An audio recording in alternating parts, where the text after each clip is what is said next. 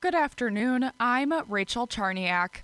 Today, officials in Brown County announced a proposed opioid action plan that outlines how Brown County will allocate its opioid settlement funds. Brown County is set to receive $5.4 million.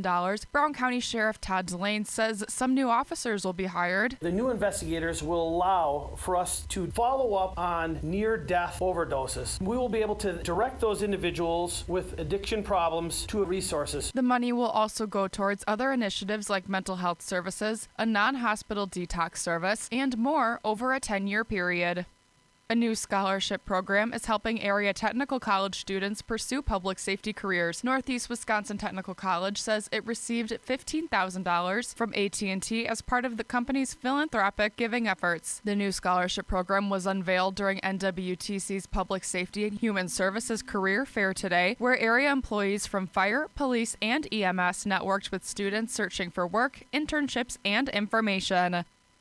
Green Bay students will now have a direct pathway to continue their education after graduating high school. Today, UW Green Bay announced a partnership with Green Bay Public Schools to offer direct admission to the university. UWGB is the first college to offer direct admission in the state. This year, UWGB is piloting direct admission with 31 students. So far, 21 have committed to attending UWGB.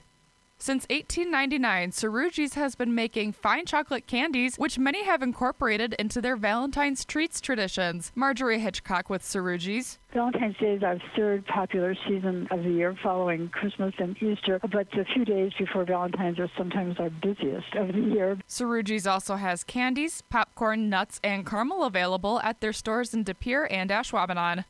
Golf is usually an afterthought in February, and our warmer temperatures may have some itching to hit the links. Snow Golf 2023 likely ended up with much less snow than organizers were originally planning for. The Saturday event at Meadow Links was a fundraiser for the Civil War gravesite restoration project at Evergreen Cemetery in Manitowoc. Adam Hetz came out. It's a best ball game, so every once in a while when I, I don't have a, such good of a stroke, then the other guys will carry me for like eight out of nine holes or so. Golfers went nine holes using only three clubs apiece. Now here's your Fox 11 weather update. Our next weather maker moves in tomorrow with rain. This afternoon, mostly sunny, high 44. Tonight, mostly clear, low 31. Tomorrow, increasing clouds, windy. Rain will develop in the afternoon and continue into the overnight, high near 48. From Fox 11, your station for severe weather coverage, I'm Pete Petoniak for News Talk WTAQ. And I'm Rachel Charniak. 1360 AM and 97.5 FM WTAQ. News, talk, sports.